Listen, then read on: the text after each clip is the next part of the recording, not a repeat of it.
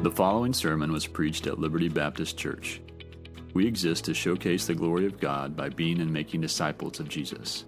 To learn more about us, please visit our website at lbcliberty.org. Good evening. If you have your Bibles open to Exodus 17, I encourage you to keep them there. And if you don't already have them turned there, then I encourage you to do so now. As we get ready to study this Old Testament text, I think it's both right and even interesting to consider the place that the Old Testament has in the lives of some professed Christians. There was once a man by the name of Marcion, and in the second century, he tried to do away with the Old Testament completely. And his reason was this he thought there was a God of the Old Testament who was only righteous and wrathful, and he believed there was a second God of the gospel or the New Testament unknown before Christ who was all about love and mercy. In our context today, we can compare Marcion's beliefs to the beliefs that some Christians make evident about the Old Testament, even some pastors in our day who have told us to unhitch ourselves from the Old Testament. It's actually not uncommon to hear statements like, Who cares about the Old Testament? Should I even spend time in the Old Testament now that we have the New? After all, the Old Testament is full of law and the New Testament is full of grace. And sadly, these kinds of people cling only to a portion of God's revealed word. And to this we have to say, what a travesty. Our God did not become a God of grace at the death and resurrection of Christ, but rather, in his unchanging character, he has always reflected in full loving grace toward his people. And the display of our God's grace can be seen throughout the Old Testament as well as the New. Many times I come back to this book, Exodus, a story of many undeserving people who got to continuously experience God's grace in the midst of their unfaithfulness. Time and time again, as we read this book, they get what they do not deserve. And what is that but grace? That is what this passage is all about. That is the central idea of our text for this evening. Even though the Israelites deserve nothing but punishment and condemnation, God is steadily faithful to show them grace upon grace upon grace. In this text, we are going to see three Israelite failures, and these are all failures that could have rightly brought punishment from God, but instead, bring grace from God. And as we study our way through this text, I want you to recognize that these are often failures of ours as well. So I'm going to phrase them in such a way that you can see that they are often our failures too. And the first failure is this we fail to believe in God's provision. We fail to believe in God's provision. Notice with me again verse 1, which reads this way the entire Israelite community left the wilderness of sin, moving from one place to the next, according to the Lord's command.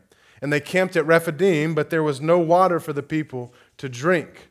So the people complained to Moses Give us water to drink. Why are you complaining to me? Moses replied to them. Why are you testing the Lord? Through quarreling with Moses, the Israelites proved their lack of faith in God. Verse 1 clearly says that they are camping at Rephidim according to the Lord's command. So, who brought them here? It was God. Why are they in this place specifically? It's because God wants them there. However, they do not have faith that God knows what He is doing, and so they question God at the first opportunity that arises on this day. No water in the desert. When it comes to this word complained, or as the ESV puts it, quarrel, we tend to automatically think of a, a simple, heated argument between two people, but it's actually much more than that here.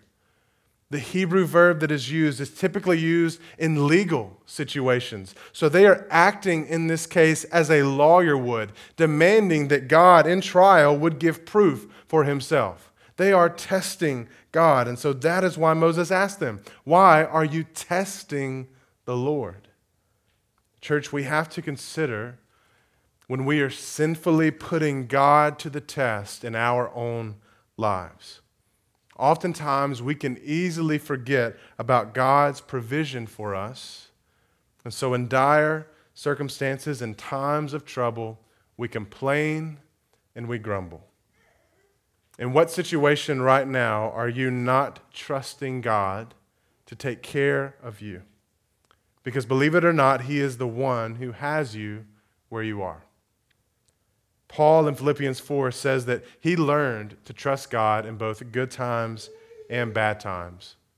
In Philippians 4:12 he writes that I know both how to have a little and I know how to have a lot. In any and all circumstances, I have learned the secret of being content, whether well fed or hungry, whether in abundance or in need. What is the secret? It comes in verse 13 of the same chapter. He says, I am able to do all things through him who strengthens me. Paul was sustained in the good, the bad, and the ugly because in the midst of it all, he knew that he had a God who cared for him. He knew he had a God who would strengthen him, and he had a God who would make him content in any and every circumstance. Ligon Duncan, commenting on this passage, describes Paul's secret in this way. He says, The secret of contentment is God's providence apprehended by your soul. You may have walked into this sanctuary tonight, and what you need to grasp is this idea that the secret to your contentment is to apprehend God's providence in your soul. Really and truly believe that in any and every situation, God is trusting for you. We often fail to trust in God's providence, but like Paul, we can come to a place in our lives where even though things look grim, we can say with all confidence, I still trust my God. Will you trust God? If we keep reading, we see the Israelites take this a step further. The second failure is this a failure to believe in God's protection. We often fail to believe in God's protection. Verse 3 says that the people thirsted there for water and grumbled against Moses, and it says that they said, Why did you ever bring us up from Egypt to kill us and our children and our livestock with thirst? This is where the Israelites' grumbling becomes surprising and actually remarkable. This need for water has caused the Israelites to question the greatest thing that God had ever done for them. Think back to the beginning of Exodus, Exodus 2:23, the basis of God's redemption for these people. It says that after a long time, hundreds of years in fact, that the king of Egypt died and the Israelites were groaning because of their difficult labor. And so they cried out, and their cry for help went to God because of the difficult labor they faced. Their cry for help ascended to God, the text says. And so God responds with the events of Exodus. And now look at how they have forgotten. How ironic this question is. Why did you ever bring us up from Egypt? Well, you asked me to back in Exodus 2:23. Why did you bring us up from Egypt to kill us and our children and our livestock with thirst? In essence, they're asking God, Why are you not protecting us now? The Israelites here are acting like little children. Those of you who are parents understand this. Now that I have a 10 month old, I'm beginning to understand this. As loving parents, you try to meet your child's every need. You provide for them, you care for them, you bless them in ways that they can't even imagine, but children are quick to forget how good mom and dad are to them. And worse, they don't know that they can just ask for help when they need it. So when they have a need, rather than trusting in the provision of their parents, they might whine or cry with complaints and grumbles to get what they want. And in those moments, little children question whether or not mom and dad really want to take care of them, even though you have done so their whole, albeit short, lives. And let me just take a moment to say to the kids of Liberty Baptist Church here you can trust your parents. So, in your time of need, church, do you whine, complain, or grumble? Or do you go to the one who can do something about your troubles? The one whose son said in Matthew 7:11 that if you then who are evil know how to give good gifts to your children, how much more will your Father in heaven give good things to those who ask him? As we often do, the Israelites failed to believe in God's provision and his protection. And these two points are evidence of the last. We fail to believe in God's presence. We fail to believe in God's presence.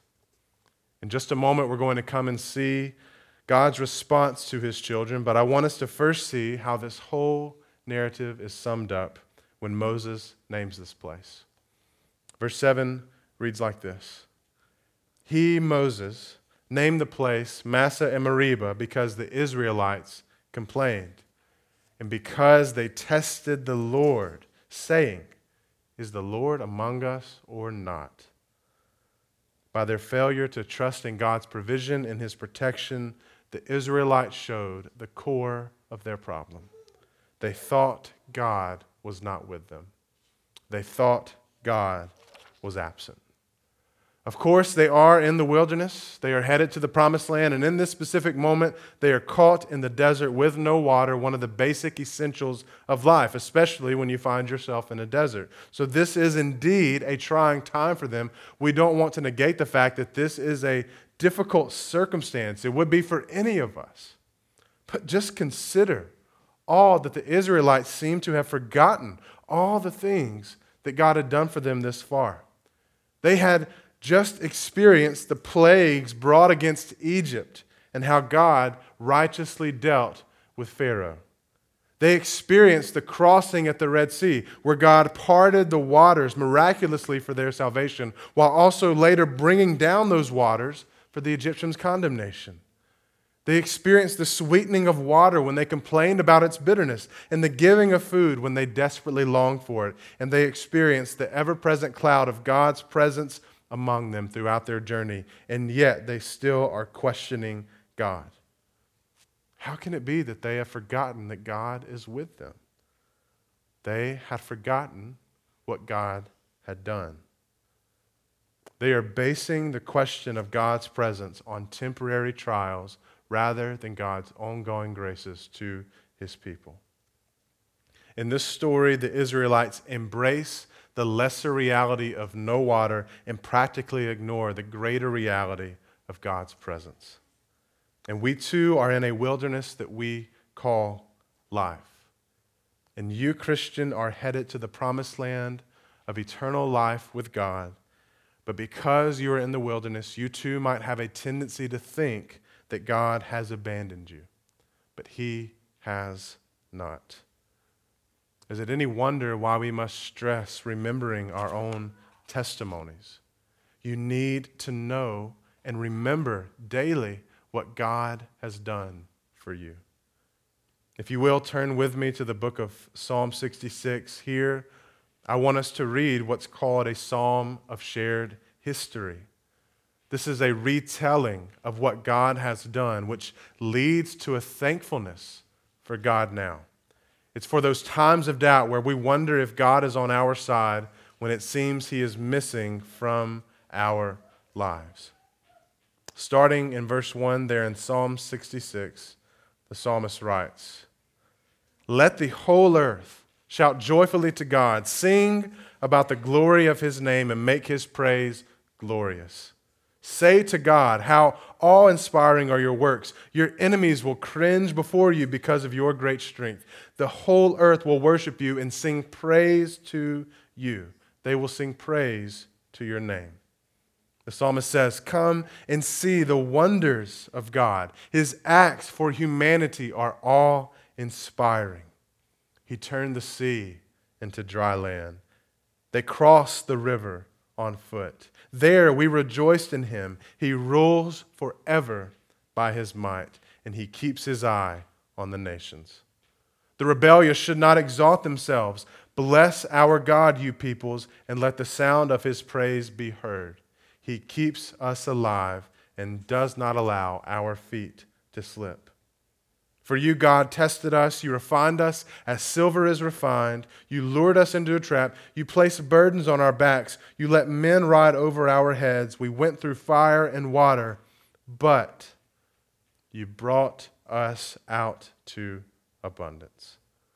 I will enter your house with burnt offerings. I will pay you my vows that my lips promised and my mouth spoke during my distress.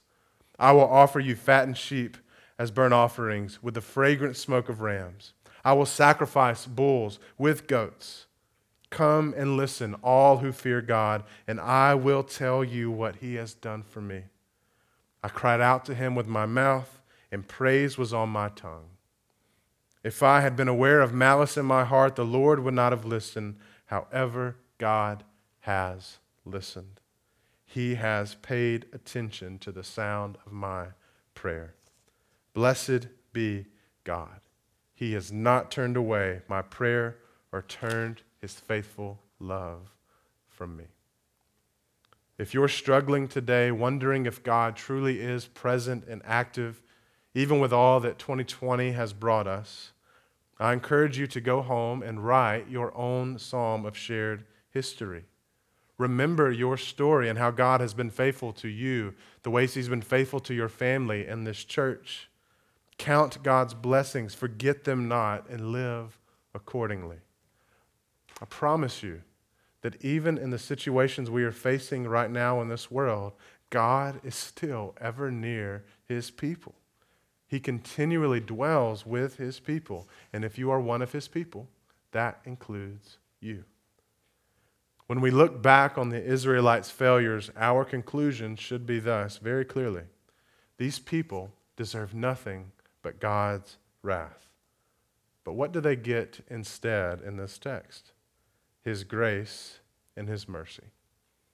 Lest any of us think that we're much better than them, then let me assure you, you are not. I am not. Nobody is.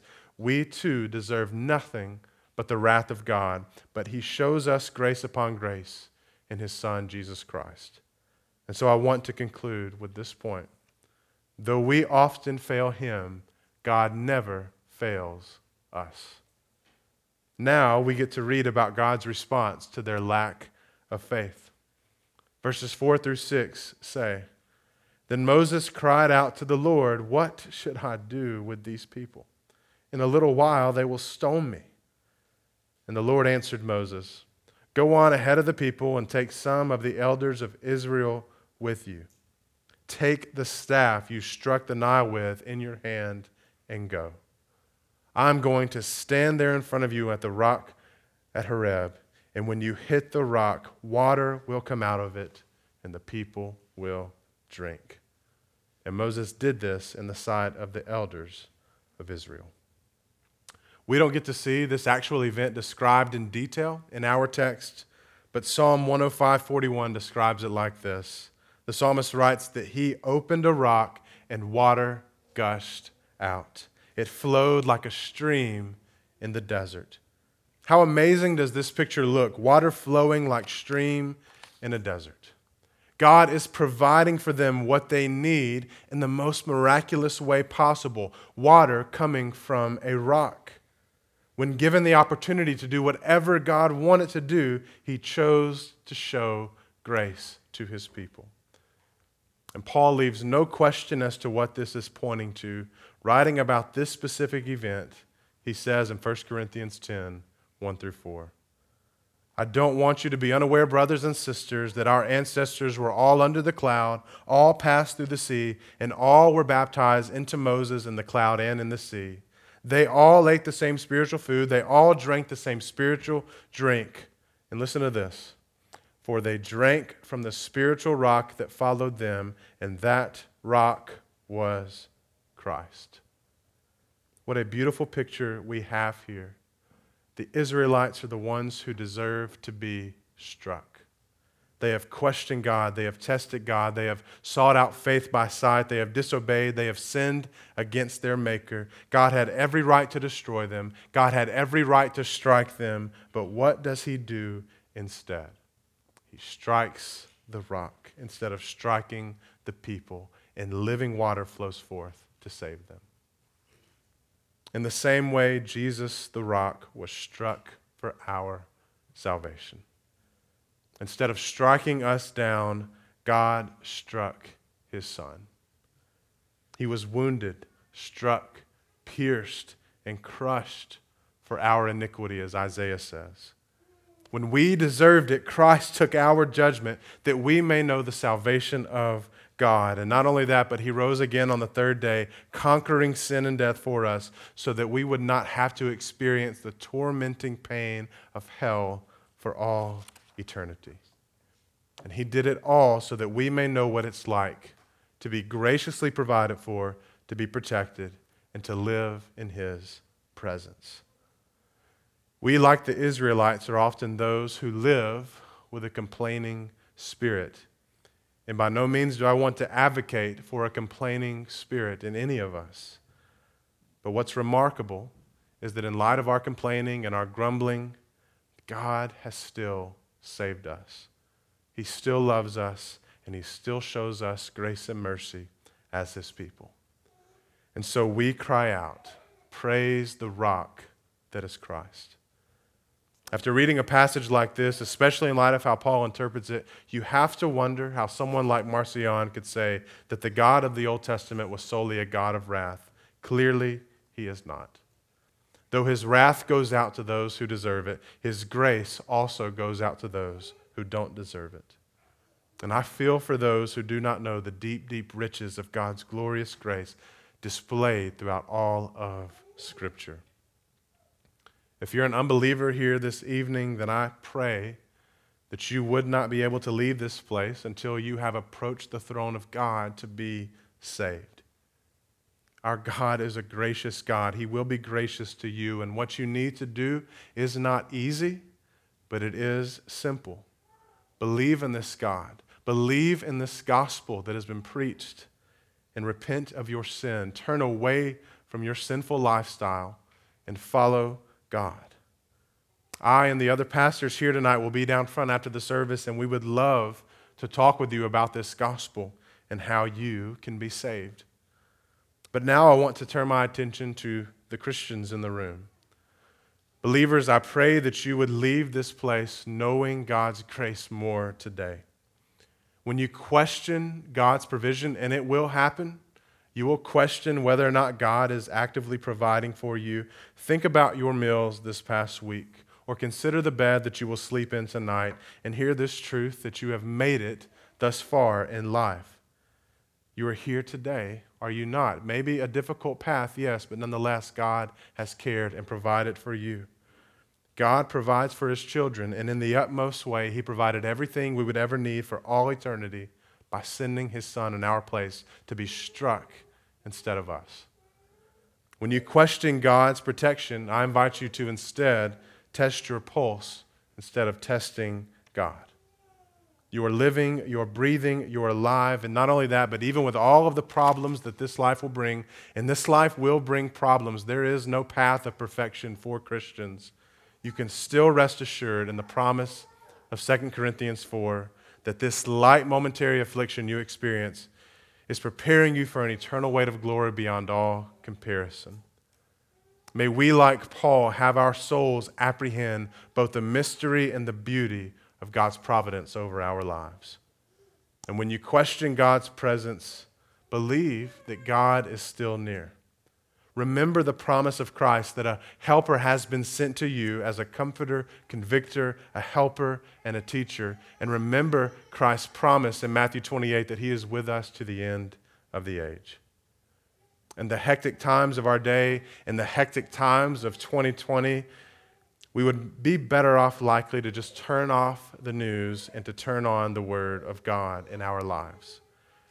We are sometimes quick to say that God has turned his back on a country or a people because of how the media pervades our every mind and thought. I assure you, though some may try to convince you that God has left us or that God is gone, he is not. Because his presence is not ultimately with a country or a government, his presence is with a people. And the last I checked, God still has a people. Instead of looking to news outlets or social media for any sort of comfort, I implore you to look to God's word instead. Maybe even Psalm 34, 15 through 22, where God is described in this way. The eyes of the Lord are on the righteous, and his ears are open to their cry for help. The face of the Lord is set against those who do what is evil, to remove all memory of them from the earth. The righteous cry out, and the Lord hears and rescues them from all their troubles. The Lord is near to the brokenhearted, and he saves those crushed in spirit. One who is righteous has many adversities, but the Lord rescues him from them all. He protects all his bones, and not one of them is broken. Evil brings death to the wicked, and those who hate the righteous will be punished. But the Lord redeems the life of his servants, and all who take refuge in him will not be punished. The psalmist describes an active and living God who hears and delivers, a God who is near, a God who saves, delivers, and keeps safe his people, and a God who redeems the people he calls his own. And so I hope that with me you can proclaim what a great and gracious God we serve. Though we fail him, he never fails us. Though we complain, he still shows us his grace. And where we fail to uphold the law of God, Christ comes to fulfill it. Going forward, let us remember these truths and rest in them every single day. Let's pray together. Father, we ask first that you would forgive us for being a people who often neglect to remember your providence in providing for us, in protecting us, and being ever present with us. Father, we confess this sin to you and ask that you would forgive us and heal us. At the same time, Father, we acknowledge how grateful we are for the fact that you have sent us Christ. We are thankful that Christ was struck when we deserved to be struck. Father, I pray that unbelievers here tonight might come to know this gospel for the first time clearly tonight and seek to be saved by you. Father, I pray that you would help the believers here and especially the members of Liberty Baptist to be people who trust in you, who know that you are protecting us, that you are providing for us, and that you are with us. Father, in good times and bad, would you help us to have your providence apprehended by our souls. Father, we ask that you would do these things and so many more. We pray them all in the name of Jesus Christ. Amen.